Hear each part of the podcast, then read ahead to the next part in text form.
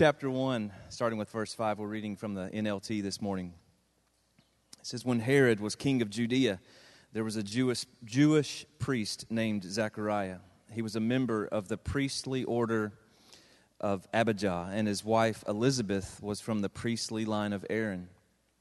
They were righteous in God's eyes, careful to obey all of the Lord's commandments and regulations.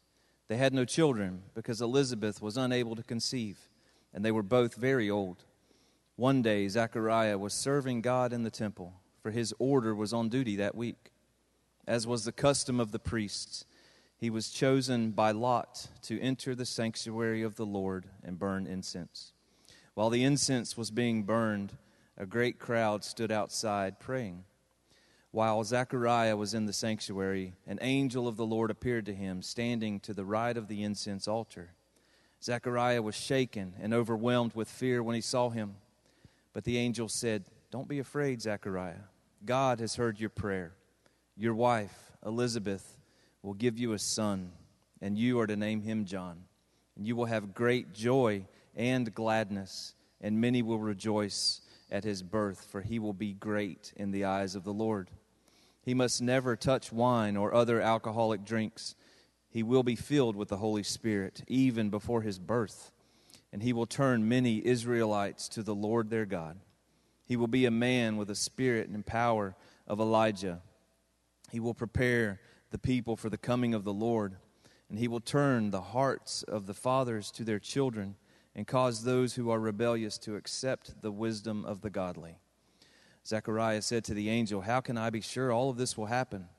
I am an old man now, and my wife is also well along in years. And then the angel said, I am Gabriel. I stand in the very presence of God. It was he who sent me to bring you this good news. But now, since you didn't believe what I said, you will be silent and unable to speak until the child is born for my words will certainly be fulfilled at the proper time. Meanwhile, the people were waiting for Zechariah to come out of the sanctuary, wondering why he was taking so long. When he finally did come out, he couldn't speak to them. And then they realized from his gestures and his silence that he must have seen a vision in the sanctuary. Mm-hmm. When Zechariah's week of service in the temple was over, he went home. Soon afterward, his wife, Elizabeth, became pregnant and went into seclusion for five months. How kind the Lord is, she exclaimed. He has taken away my disgrace of having no children. In the sixth month of Elizabeth's pregnancy, God sent the angel Gabriel to Nazareth, a village in Galilee, to a virgin named Mary. She was engaged to be married to a man named Joseph, a descendant of King David. Gabriel appeared to her and said, Greetings, favored woman, the Lord is with you. Confused and disturbed, Mary tried to think of what the angel could mean. Don't be afraid, Mary, the angel told her, for you have found favor with God. You will conceive and give birth to a son, and you will name him Jesus. He will be very great and will be called the Son of the Most High. The Lord God will give him the throne of his ancestor David, and he will reign over Israel forever. His kingdom will never end. Mary asked the angel, But how can this happen? I'm a virgin. And the angel replied, The Holy Spirit will come upon you, and the power of the Most High will overshadow you. So the baby to be born will be holy, and he will be called the Son of God. And what's more, your relative Elizabeth has become pregnant in her old age. People used to say she was barren, but she's now in her sixth month. For nothing is impossible with God. And Mary responded, I am the Lord's servant. May everything you've said about me come true. And then the angel left her. Thank you, Dave. And the blessing of God is always on the reading of His Word. Would you allow me to pray just one more time for me as the minister this morning and for you, the hearer? Father God, I just humble myself this morning before you, and I know the words that you've given me today, the ideas and the themes. But I ask, Holy Spirit, that you be the communicator of all truth May the eyes of our understanding be opened and see this passage not just as Mary and Elizabeth's story, but to see our story being written. I just bless you for this great grace that's upon us. And I thank you for the power of your word, that it will not return void without performing that which you have planned for it to do. And I Thank you in advance for the working of your Holy Spirit in this room. In Jesus' name, amen. Six years ago, the Lord gave me uh, a message that I shared in this church entitled People Used to Say. Last week, God gave me the opportunity to speak to you about there shall be a performance of these things that God has spoken to you. But this text backs up, it precedes what I preached about yesterday, but they're interconnected. And I hope by the end of the service, you'll see how this running theme continues to layer in this truth. Here's a couple that lived for the Lord, served Him faithfully. Both of them were in priestly line. Uh, both of them were sanctified, set apart. They were righteous in God's eyes and they lived childless. And especially in this dispensation, and especially in this culture, that was uh, very embarrassing. There was a lot of shame in that. But there came a time in their life where God uses a phrase that speaks to more than just an old lady having a baby. He changes what people say. People used to say that she couldn't have a baby. And here she is in the sixth month. Now, pan out with me, if you will, the camera. Here's Gabriel speaking to Mary, who is going to be the housing for the Lord Jesus Christ. He's prophesying the birth of Messiah. And in that context, he brings up somebody else. You know that song, the old nursery song, which of these things does not belong, which of these things is not like the other. Here you've got the Son of God. Here you've got Mary the Virgin that's going to fulfill the prophecies of all of the shadows, all of the types in the Old Testament. And Gabriel pulls this information out that God had dialogued with him to share with Mary. And he said, And besides all of this, you know your cousin Elizabeth? Yes. People used to say that she was barren. She's already in her sixth month. Today, I want to speak to you on a very pointed word when God gets ready to rewrite your story. How many of you think you might have something in here for you today? When God gets ready to rewrite your story, let me tell you, when He puts the pen to your paper, it doesn't matter what's been written before. What He writes today trumps it all. So I want to pr- preach to you this morning on the subject when God gets ready to write your story. Number one, when God gets ready to rewrite or to begin a new chapter, He begins with one thing. One thing. One moment, one encounter, one thing added, one thing taken away. See, we, we tend to the dramatic. We tend to look for the miraculous. And when God creates, He did it one thing at a time. When he brought the world into existence, one thing at a time, one plant at a time, one bird at a time, one species at a time, if you will. It's all a natural process. Charismatic Christians struggle because they look for magic. And they look for something that just is like, and there's this great, unexplainable miracle. I love it when the preacher said, I asked God for an oak tree and he flipped me an acorn. He said, Work it. Work it. We ask God for blessing, and He says, So, work. One thing. It can be a huge thing or a small thing, a public thing or a private thing, a recognized or an unrecognized thing, but it's usually just one thing. When God gets ready to change your life, He does one thing. He often begins new chapters in difficult seasons. Every good book, every good novel begins with some sort of tension, some sort of conflict, battle, or struggle, whether it's a romance novel, a suspense novel, mystery, or action based. There has to be conflict for it to be a gripping story. And it is this, along with the familiarity with the characters, that pulls you into a book. And you'll read the reviews of a book. It said, I couldn't put it down.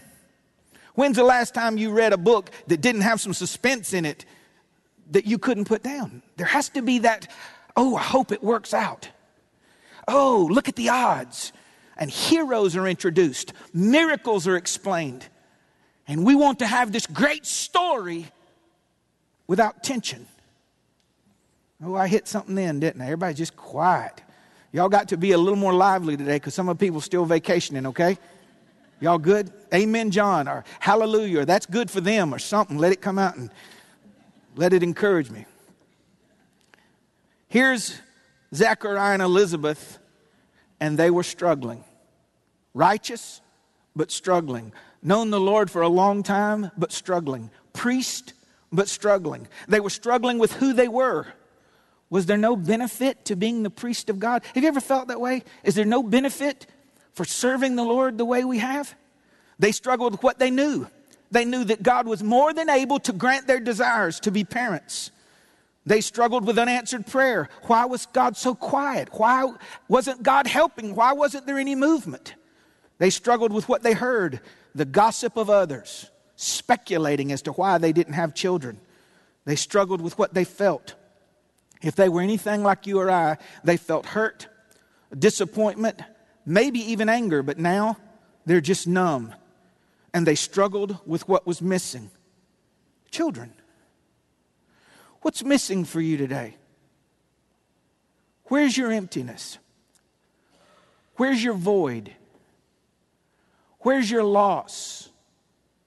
Are you struggling? If you are, God loves to use dark backdrops when He writes His most beautiful sunrises.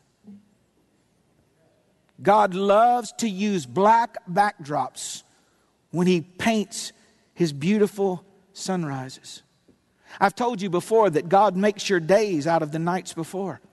Genesis says, and the evening and the morning was the first day, and the evening and the morning was the second day. Not the morning and the evening, but the evening and the morning. I've heard it said that God makes our days out of our nights. And we get hung up on how dark it is, or how empty it is, or how uh, much tension there is, how much conflict there is, and you don't need, you, you need to understand that for it to be a good story, there has to be a good tension. So when the hero gets the girl, and the sick little boy gets healed, and the barren woman gets a child, and the abandoned boy gets a family. And the broken lady gets the freedom to dance again. And the worrier gets peace. God writes the story in such a way that all the glory turns to Him. When God gets ready to rewrite your story, He often begins with one thing. Could it be that you are so numb that you miss the one thing He's doing or saying or speaking. There are many of us that sporadically serve the Lord and sporadically come to church, and the one thing Zechariah was the angel appearing while he was at worship. Could it be that you missed your angel because of inconsistency? We need to make sure that we're about the Lord's work and about our faithfulness and be looking. Hey, despise not the day of small beginnings. Do you find it funny, or have you ever thought about the children that you would die for came from one encounter? One seed. One. You don't need to make it more than one or make it wild. Just look for one. Number two, when God gets ready to write your story, rewrite it, He begins new chapters with divine interruptions. I don't want to go in great detail, but understand this. On this day where Zechariah was in the holy place, not the holiest of holies, but in the holy place, he was offering incense at, right before the drape that separated the priest from the very tangible presence of the Lord God. And his tribe, his division was chosen. They would, uh, different tribes, divisions would serve one week at a time, and there were a lot of ministrations to, to serve. And at lots, you would go from level to level to level to level, and many priests would never get to burn incense which was a symbol of the prayers of the saints, which are on the outer court, all of it being offered together the incense and the prayers going to God. And here he is, and I told you that many priests never got this chance. The odds were really astronomical to be chosen. And uh, if you were chosen, you were only chosen one time and you were never allowed to do it again. It was once in a lifetime opportunity. And after that, Jewish tradition says that all of the priests and everyone that knew them would call them rich after they got this opportunity. So here's Zechariah. As a priest, this is the pinnacle. This is the highest honor bestowed upon an Israelite, save the high priest, which would go one time a year into the Holy of Holies on the Day of Atonement. Outside of this, this was as close as you could get to God. Now, watch this. But this day, this day of ministry, this day of honor, this day of what he had dreamed about as a priest was interrupted by an angel. Have you ever thought about that? An angel interrupts his priestly service because today was not just the day he was chosen, today was the day that he was chosen. It wasn't just about him ministering to God, but this was the day where God was going to minister to him. It was not just about him sending up prayers, but about God sending down answers. It was not just about fulfilling the requirement of the law, but God fulfilling the, the desire of an old man and an old woman. It was the scheduled day, not just as a priest, but as a person. The day that he and his wife had prayed for, but no longer prayed concerning. The day that they had forgotten, but that God had not. The day everything would change their story, their home, their purpose, and their countenance. And it all began with an interruption. How do you react to interruptions? Do you not know that divine interruptions are the gateway to God's glory? Divine interruptions are the gateway to God's glory. If I were he, I might be thinking something like this. Even an angel. Listen, these priests were very educated. They knew that angels were ministers of the Most High. They knew throughout all the Old Testament that angels would appear to men. But on the other side of that drape was the glory of God, the tangible presence of God. So an angel was nothing in comparison to what was on the other side of that drape. So maybe he was thinking, What are you doing here? You're not a priest. Why now? What could be more important than what I'm doing? Let me put it closer to you. What could be more important than what I'm doing? I'm wanting, what I'm praying for, what I'm trying to make happen. This was not scheduled. This was not announced in our brazenness. I didn't know about this. That's the thing about interruptions. They are never scheduled and rarely announced or explained. Interruptions create a pause between what we're doing and they begin what someone else wants to do. And for the Christian, this is primarily God. God will interrupt what you're doing to do His thing. When God gets ready to rewrite your story, He'll interrupt you in goodness, He'll interrupt your faithfulness. See, don't, don't try to categorize and figure out where He should interrupt and when He doesn't. Divine interruptions are the gateway to God's glory. And many of us rebel and resist any form of introduction because we like to keep it neat, predictable, planned. A plus B equals C, C minus B equals A. Don't touch my stuff. Every place has a thing, and everything. And if you want to do something, just let me know before and I'll dance with you. Can you? Can you imagine God saying, if I did that, it wouldn't be an interruption? We never saw Galax coming. We never saw Christ Chapel coming. We never saw Isabel and Olivia coming. You never saw that move, that last move that God took you and you didn't want to go. And when you got there, you went, Oh, God, thank you for interrupting my plans. Thank you for interrupting my desires. Oh, sit there. I'm going to come after and get that little small toe on the end of that one foot. How about this? Years later, you go, Oh, Lord, thank you that I didn't marry that one. Looky there, how you kept me. Whoo! I'm preaching to someone, I love him. And you saw him at the reunion, but mmm. Puts his belt on with a boomerang now. And you, you're like, what happened to him?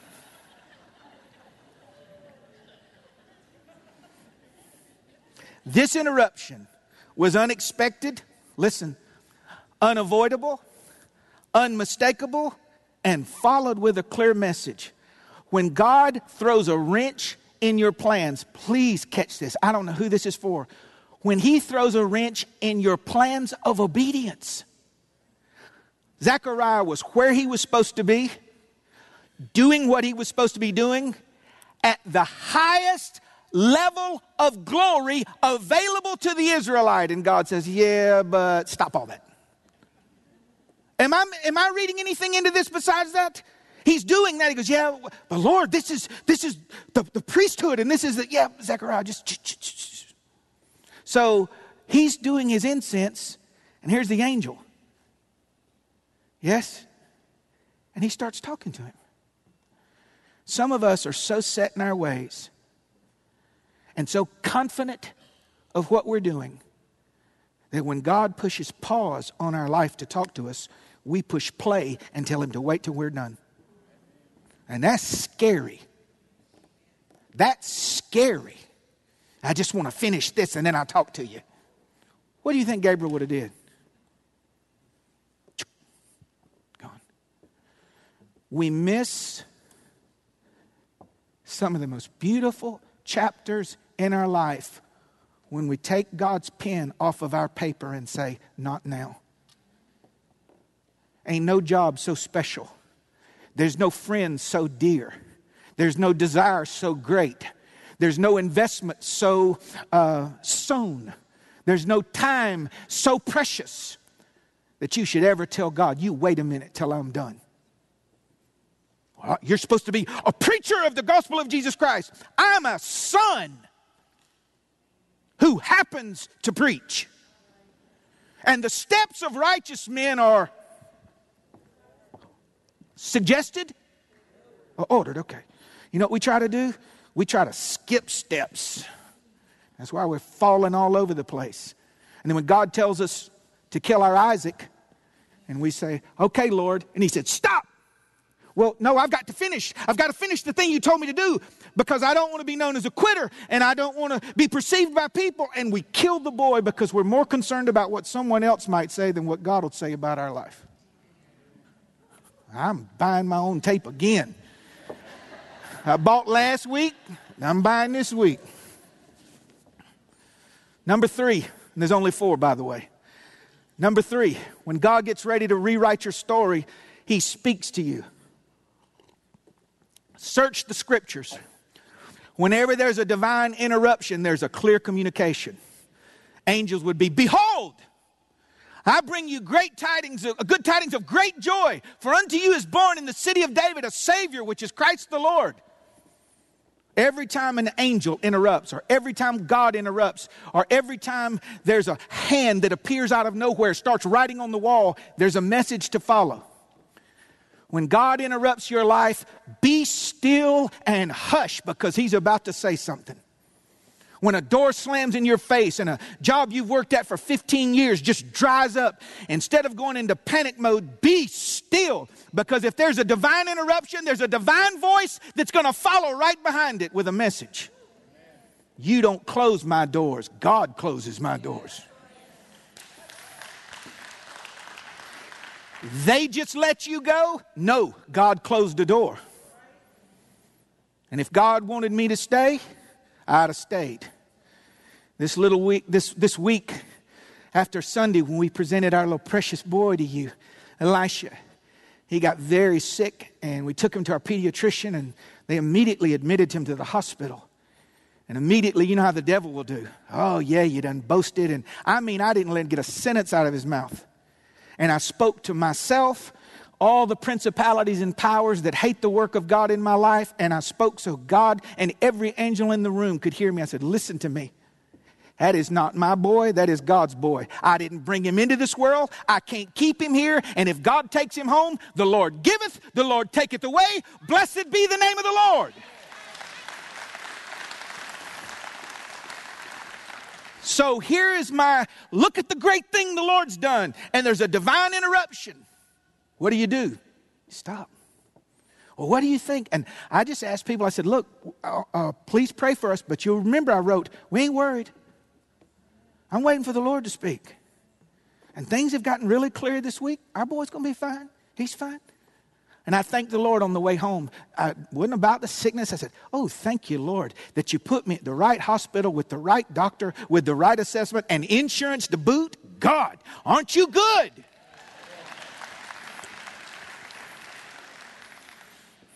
He speaks to you in a concise way, which is impossible to miss. See, God wanted Zechariah to know something, so he spoke to him in a way that Zechariah would get. He spoke to a peasant girl, Mary, with an angel. He spoke to a learned priest with an angel. But if you study out the way he talked to him, it was completely different. Mary said, How, how can these things be? I've never even been with the man. She wasn't rebuked. You remember? God said the Holy Spirit's going to come on you and the power of God's going to overshadow you. She goes, Oh, all right, good. I'm for it. Praise the Lord. Zechariah says, How can I be sure that the things you're saying going to come to pass? And Gabriel took a tone with him. All right, it's about to get good. Strap in. Turbulent weather just ahead. You ready? First of all, for you, how does God speak? Through His Word, by His Spirit. Dreams, visions, prophecy, angels are just an inner knowing. But Gabriel, in the interruption, spoke. So at every interruption, listen for God's voice. All right, here's what he told him. Number one, fear not. Don't let this scare you. What you're seeing, what you're hearing, what you're feeling. So I'm telling you, don't let whatever's going on in your life scare you. The newness of it. This don't make sense. I know I'm laboring the point, but I really want you to see it line upon line. Does it make sense for an angel interrupting the service in the temple that God demanded and commanded that it be done in the morning and the evening after the sacrifice, and God suspended the offering? It was to be uninterrupted. See, that's our problem. We want everything to make sense all the time, and sometimes you got to close your eyes to see. Sometimes you just have to listen but Gabriel spoke to him, and here's what he said Don't fear. Don't, don't fear this. Don't fear me. Don't fear what they're going to say. Don't fear tomorrow because God is with you. Look at what he said. He said, Zechariah. Second thing he told him was, God knows who you are. And I know this may, y'all might, you know, come here and say, that's the simplest preacher I've ever heard in my life. But listen, he said, the angel said, Zechariah, your wife Elizabeth, and you are going to have a boy named John. God knows your name, God knows your wife's name, and God knows the boy that hadn't even been born yet's name. We struggle with, Lord, do you really know me? Do, are you really current with me? Are, are you really with me? God is intimately acquainted with you. And the angel said two things to start off with Stop fearing, the Lord knows you. Now, know who I'm preaching to this morning, but stop fearing. The Lord knows you intimately. When the Bible said the hairs of our head are numbered, I know I say this all the time because I preach it to myself all the time. So, does your hairbrush look like my hairbrush? Some of us go, uh, Does your razor look like my razor?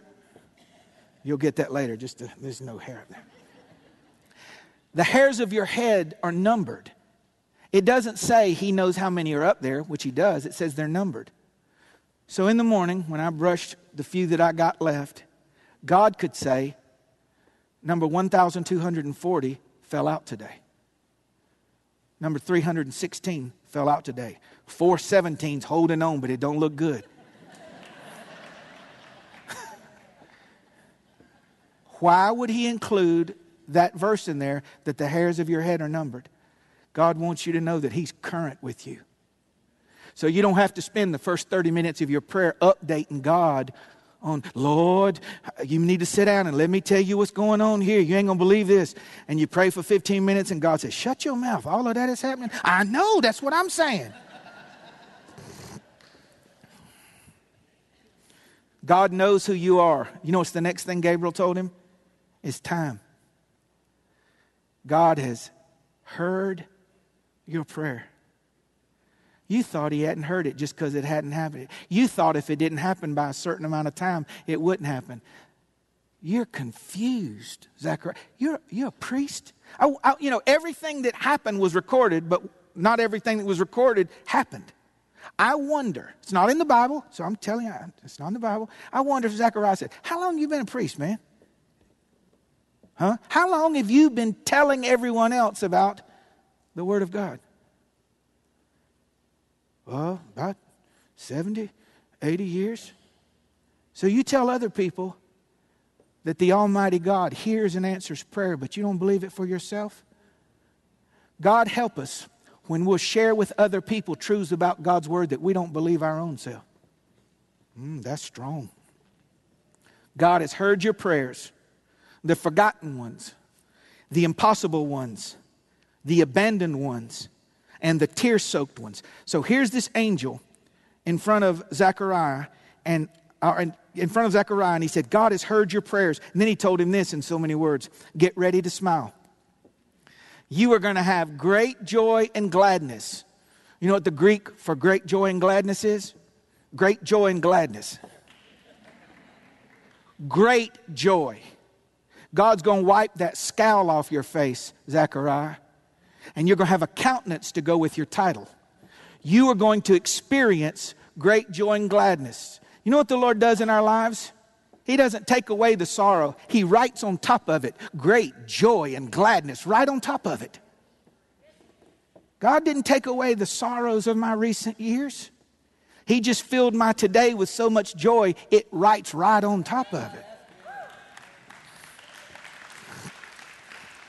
And it, finally, in this point, the angel said, and it's going to spread. This news is going to spread. Many will rejoice at his birth.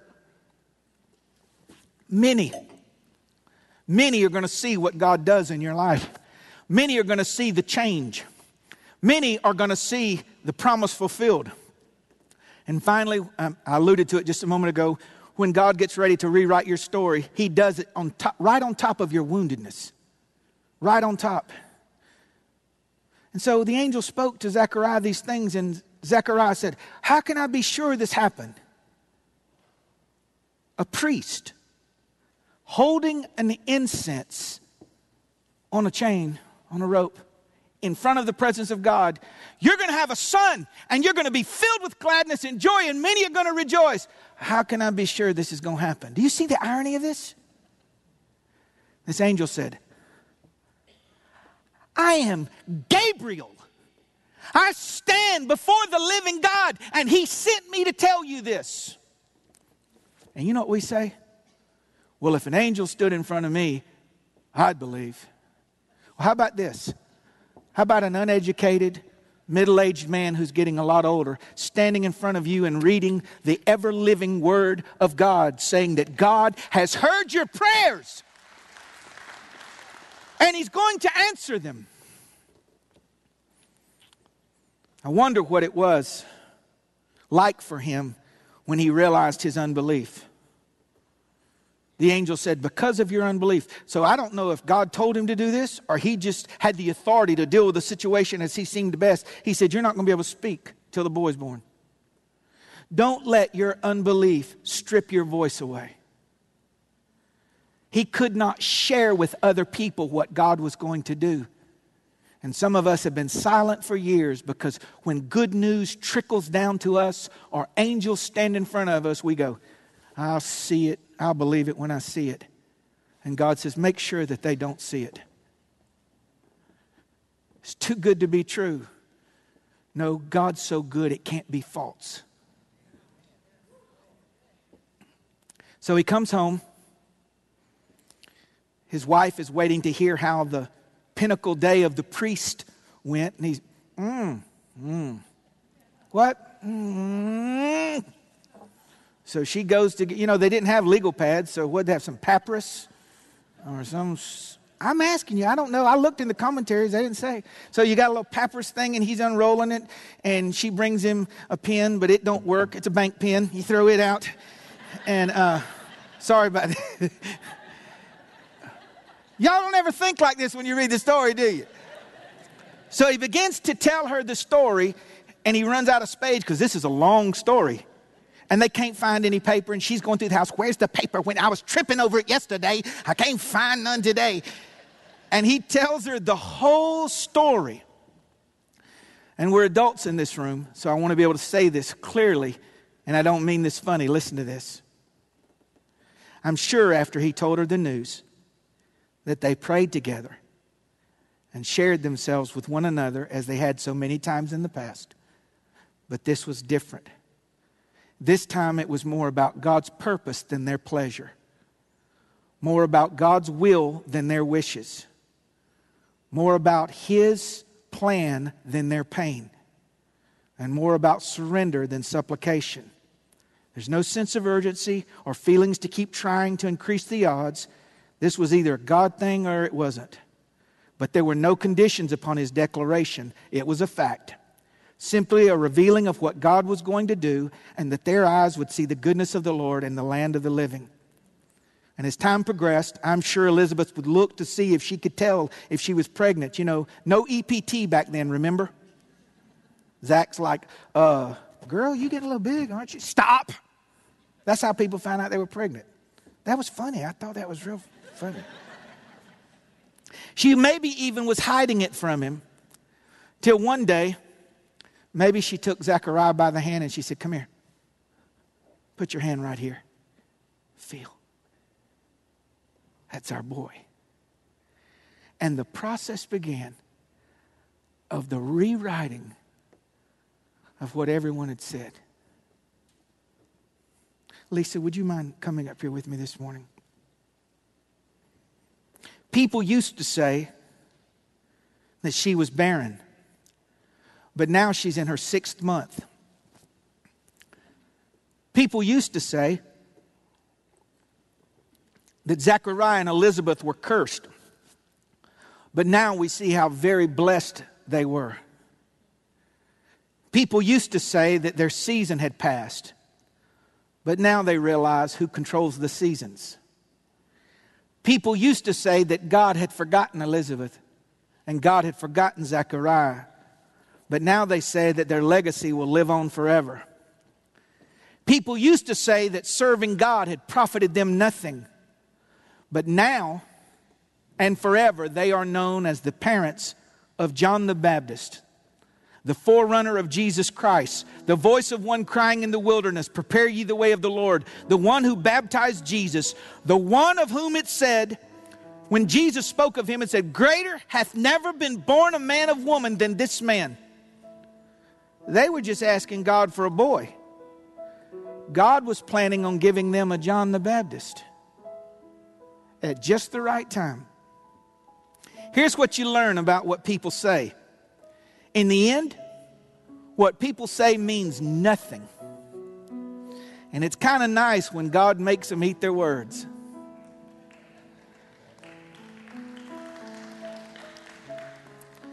People used to say when I was born that I would not live. And that if I lived, I'd never have the mentality of a three year old. And I got it all over a three year old. People used to say that when I got saved, I would be back to the bars and my beer in six months. And now it's been 38 years and they're still waiting. People used to say that this church plant wouldn't work, but now they say that enough people have come through these doors that eight other churches have been started. People used to say that Pastor John lost it all, but now they say God has restored him sevenfold and gave him three babies under two years old. People used to say that the Lord had forsaken me and turned me over to my enemies. But now they said that the, they say the Lord will never leave him. The Lord will never forsake him. Great is his faithfulness. Now I've been waiting all morning to tie it together with this. If this story was about Zachariah and Elizabeth only, or about Mary, the mother of Jesus, Gabriel would have said to Mary, This thing is not possible, is not impossible with God. But he didn't say, This thing is not impossible with God. What did he say? No thing. Nothing. No thing. So if it was this thing, it was about them. But if it's no thing, it's about all of us. And I just feel in my spirit last week, God gave us a clarion word in this house. Blessed are those that believe, for there shall be a performance of the things that God told him. Now I want you to see it. I want you to see the pen of God over your life. And I kind of told you something that wasn't altogether true. So I'm going to make one more adjustment. God never rewrites your story. We just like to think like that because it sounds romantic, kind of like He decided to make a change. Do you know what it is instead of Him rewriting? See, I baited you with the rewriting. There's no real pen. Your story was written before you were born. You just walking it out. It just unfolds. It just unfolds. See, rewriting means that something wasn't written right to start with. So, what he does instead of the pen, he follows sorrow with joy, he follows brokenness with healing, and then he shows you that he's not adding himself to your story, he's adding you to his story. I wonder when the baby was born, as he grew up and they saw his role as the forerunner of Jesus Christ, they went, We, we were praying for a baby for us. This was never about us, this was about the Lord. And when we get to the end of our lives and we look back, we'll realize that we were written into the epic novel of the riches of God's grace shown usward. Your life is written, man. Be at peace about it, be at rest about it. What is it they used to say about you? They used to say, You'd never find anybody. If God has someone for you, they're for you. People used to say, You're too old to have a family. God loves making people eat their words. Do you this morning have the desire to stop listening to what people used to say and open yourself up to what God has to say about you and utter the words that Mary said Be it unto me according to your word? If that's you, if this is specific for you today, God, I believe that my story is happening right on time. I want you just to stand and silently worship Him right where you are. Just lift your hands to Him and say, Have your way in my life. Interrupt me, stop me, rearrange me, start me over, move me, keep me. It don't matter. Just keep me in your will, O oh Lord.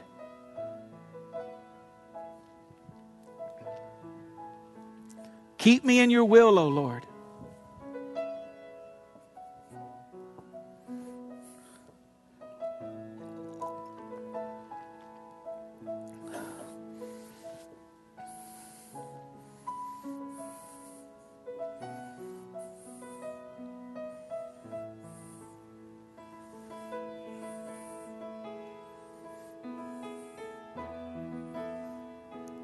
I just feel in my heart there are those that, I mean, soon, God's going to speak to you right through an interruption. He's going to speak directly to you.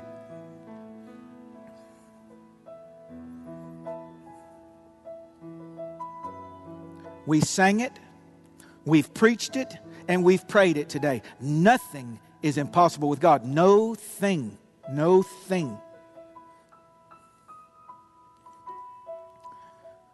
Church family, would the rest of you stand with us this morning? All right, here we go. Pastors always have to lead by example, you know, and step out there. The last 5% of our story about Elisha is when we brought him home, we knew he's not the only one. So I'm telling you again that my wife and this sterile man are going to have a child. I'm telling you. I'm telling you, we're going to have one. I just believe it. We believe He's spoken to us about it. Now, He'll have to be the one that does it. Now, I believe one day my wife is going to take my hand and put it on her stomach and say, Did you feel that? He's yours. And nothing for you, nothing shall be impossible. Let God pick and stand still and see the salvation of the Lord. Amen. Beth, would you come pray over us and close today?